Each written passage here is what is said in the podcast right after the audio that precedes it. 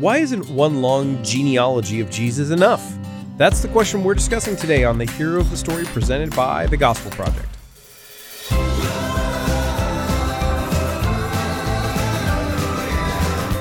Thanks for joining us for today's episode of the Hero of the Story, a podcast to help you focus on the gospel in every area of your life and ministry. I'm Aaron Armstrong, brand manager of the Gospel Project, and with me, as pretty much always, is Brian Dembowczyk, our managing editor.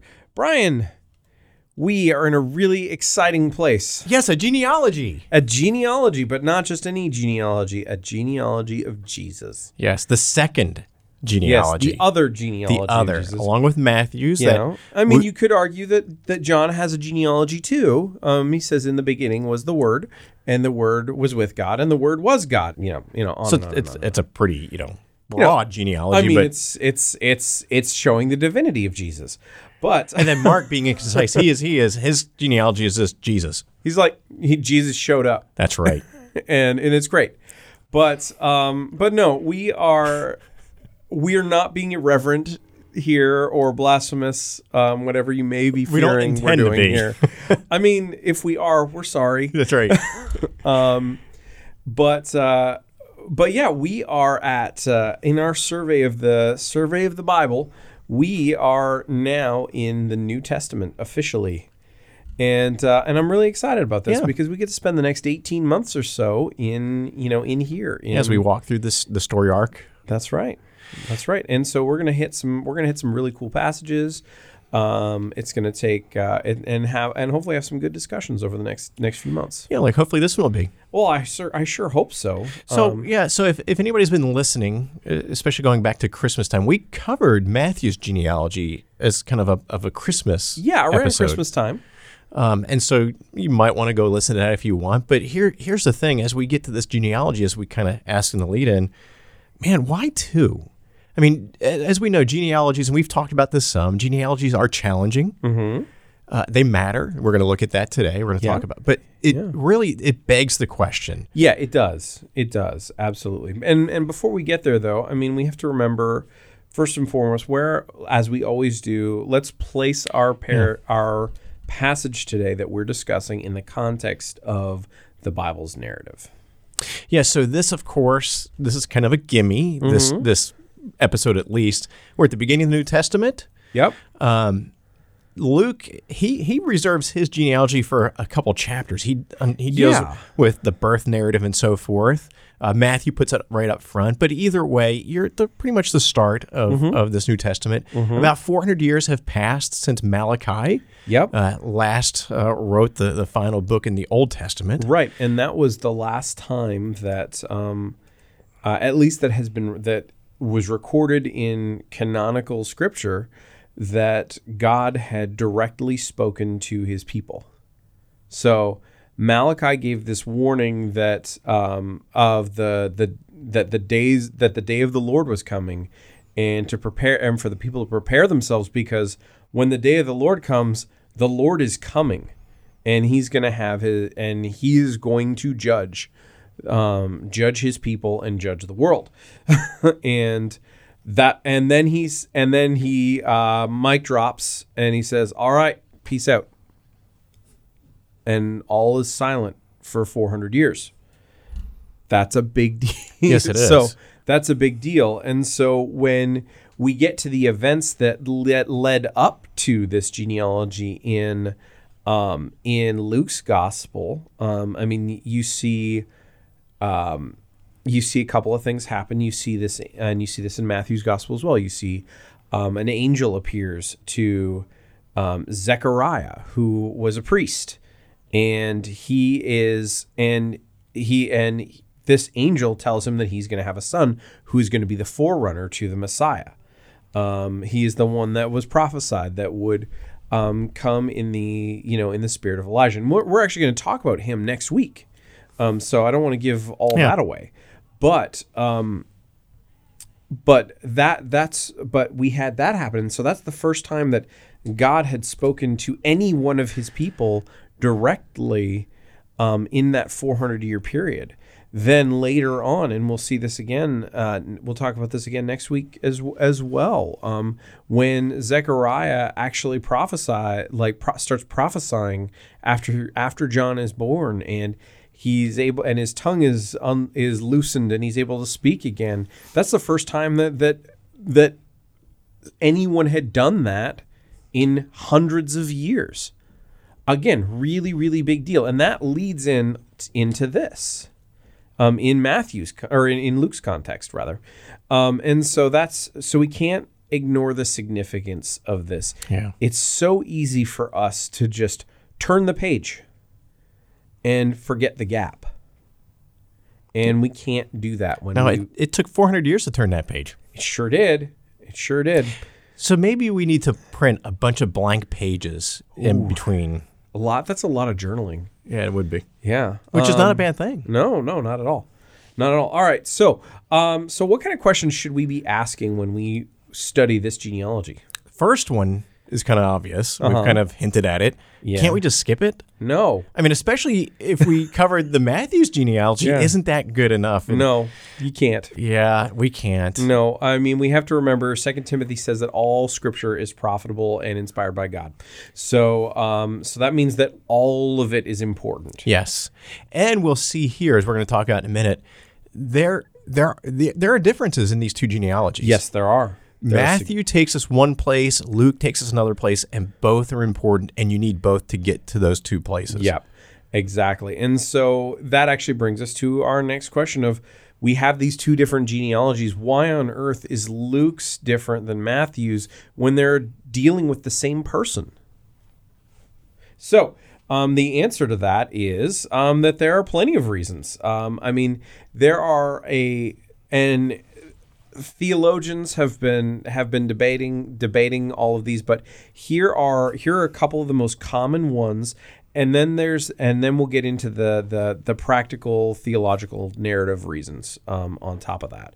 So um, so an older argument has been that um, that Matthew's genealogy follows Joseph's line, where Luke's is following Mary's. This is pretty commonly It's commonly always heard. stated from the pulpit, but interestingly, it's not actually all that widely held anymore um, by commentators. Um, and so that's that's just kind of an interesting, fun fact I did I found out when I was doing a quick bit of research for this episode.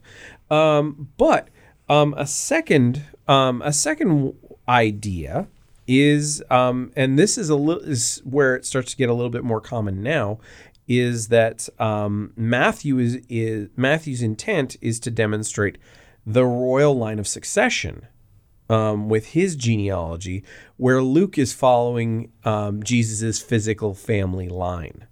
Um, and and I think both of those, and I think I, any of those could be true. Um, you know, there's some there's some other ideas out there about you know you know adoption and and levirate marriages and and stuff like this. Um, but I mean, they're they're all all over the place.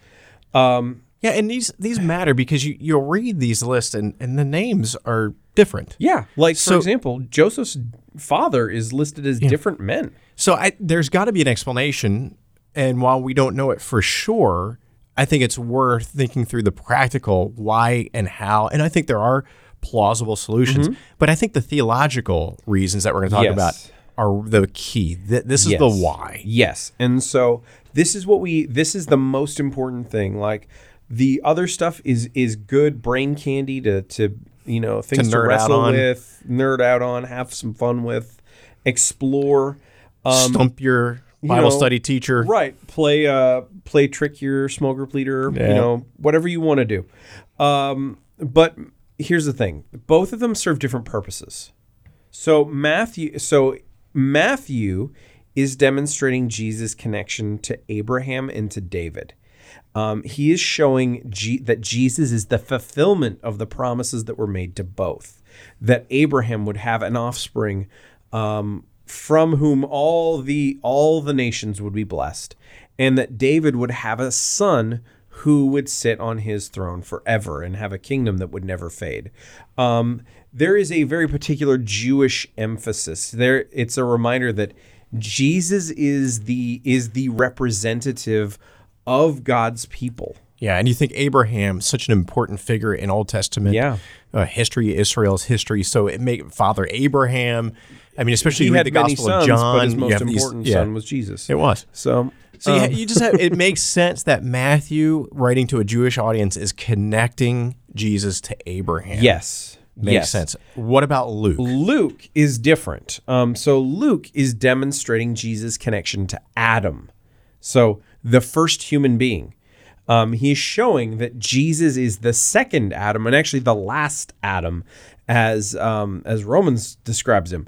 Um, and he's the Adam who would succeed where the first failed. So in um, in Luke's emphasis, not only it, it, it's going beyond the emphasis of Jesus being the representative of all of Israel, of all the Jews. Now we're going to broaden that. Now it's Jesus is representative of all is the representative head of all humanity. Which makes So- sense with Luke's audience of his exactly gospel. because Luke is writing to a mixed audience. He's writing to he's writing primarily actually to Gentiles, um, and that is and that's really important. So what we see in the two is we see Jesus is the the true and perfect Israel, and Jesus, um, which and Israel is referred to in um, in the Old Testament periodically as the Son of God um, as well as God's son. This is my son, whom I love. Um, and um, and then we see Jesus at his at his baptism referred to as this is my beloved son with whom I'm well well pleased. Um, and um, and but Jesus here is representing all people everywhere because his work was not just for one particular people, but for all people, people from every nation and every background. Um, it's a reminder that the gospel is for all who will believe or who would believe. Yep. So I mean that right there to me shows me why it's so beneficial to work through these passages. And that's a beautiful, I mean it's a reminder of who Jesus is. It helps me have a better understanding of the gospels mm-hmm. um, you know to appreciate them more fully keeping in mind their audiences see the, the wisdom that the holy spirit brought to bear for each of these so I, that alone to me makes it worth it but Yeah. there are a couple other cool ideas stemming from tracing back to adam we're going to see in a minute Yeah, yeah. Well, and I mean, one of those things that uh, that is there is um, really uh, ties into our big question, which seems kind of redundant in this case, which is, you know, how does this point us to Jesus? Well, it's a passage about Jesus, Yeah. directly. Um, and what we see here is is really this strong connection uh, back to this idea of G, or actually in in narrative sense, foreshadowing Jesus fulfilling of the Old Testament, specifically as um, as the representative of all humanity. That that idea of the, of him Last being Adam. the second or last Adam, um, and this especially makes sense when you see. Um, what Luke follows this with, um, which is the temptation in the wilderness, and that is where G, where Satan appears, and he and he's trying to tempt him um, to violate God's commands, take easy ways out, to um, you know, and simple things like, "Hey, you you haven't eaten in forty days. I bet you're hungry. How about you? How about you have some? How about you make yourself some Have a some bread? sandwich. You're the if you're the if you're the son of God, turn that rock into into bread and eat feed it yourself and feed yourself. Yeah, exactly. And he says, "Man does not live by bread alone."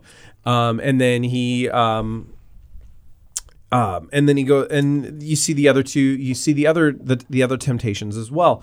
And it's always Satan tempts him according interestingly according to scripture saying if you're the son of god then you will do this.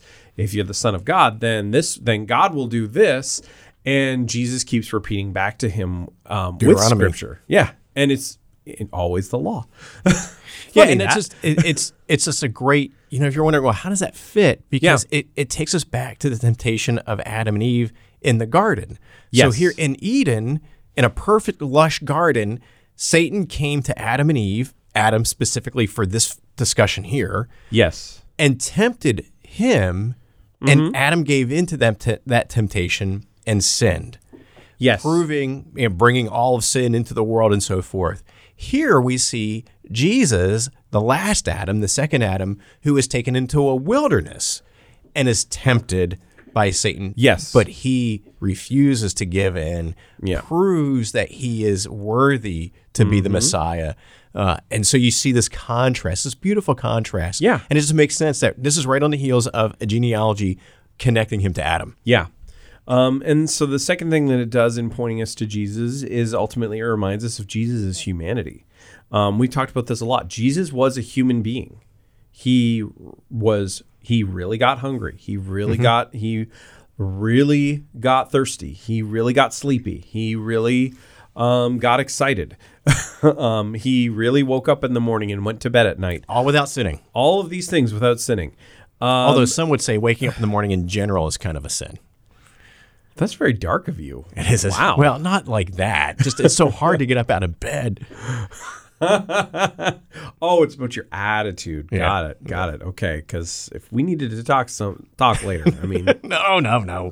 but when we think about this as being a reminder of Jesus' humanity, I mean, one of the things that we have to remember is that this there that um, if Jesus has a family line, that means Jesus is a human.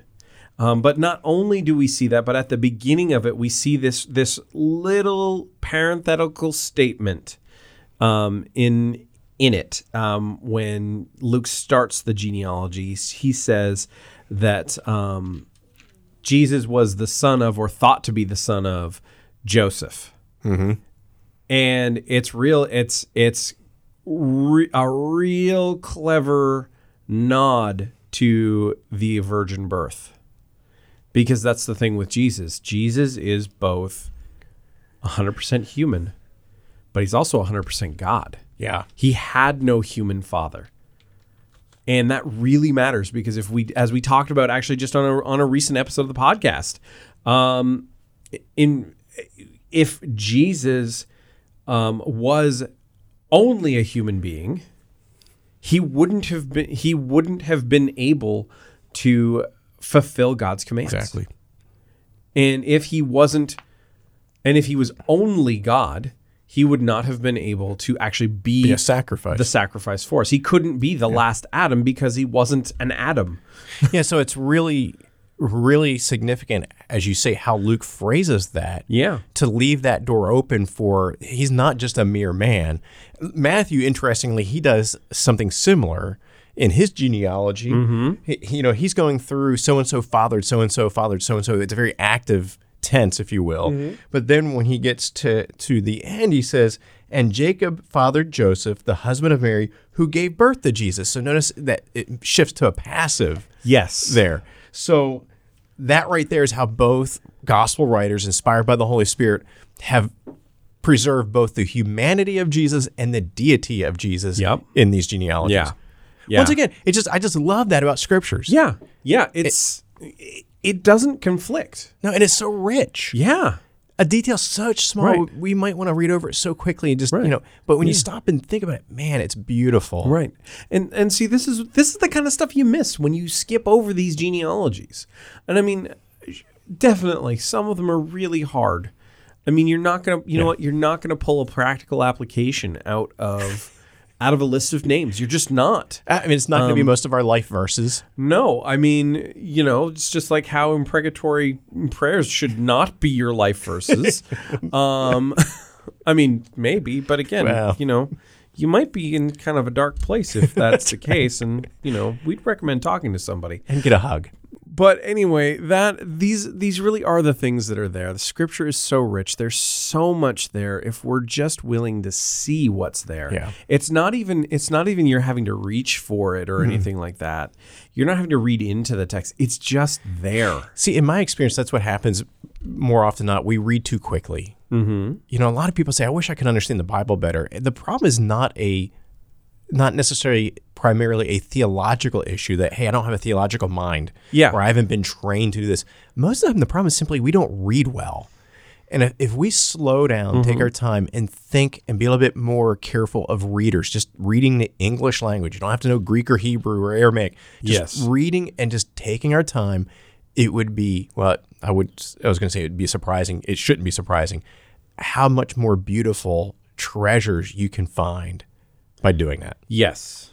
Yes, definitely. Definitely.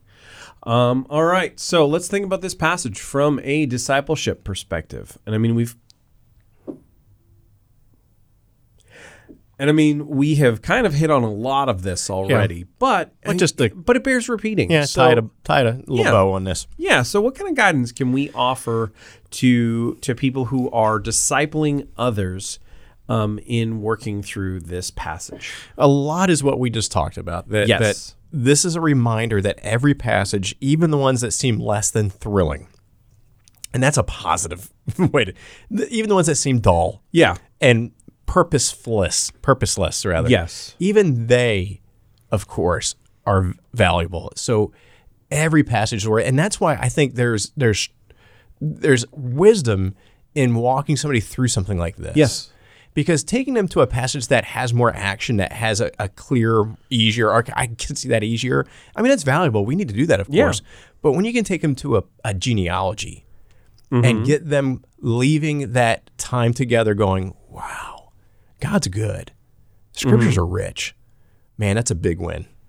Yeah, absolutely. And and another encouragement would be um, to really see these passages for what they are. They are a reminder of the historicity of the of the Bible that um, that the things that happen actually affected other people's lives. That um, and you see these people that are mentioned in other in narrative passages show up again and again and again within certain genealogies, um, which is really really cool.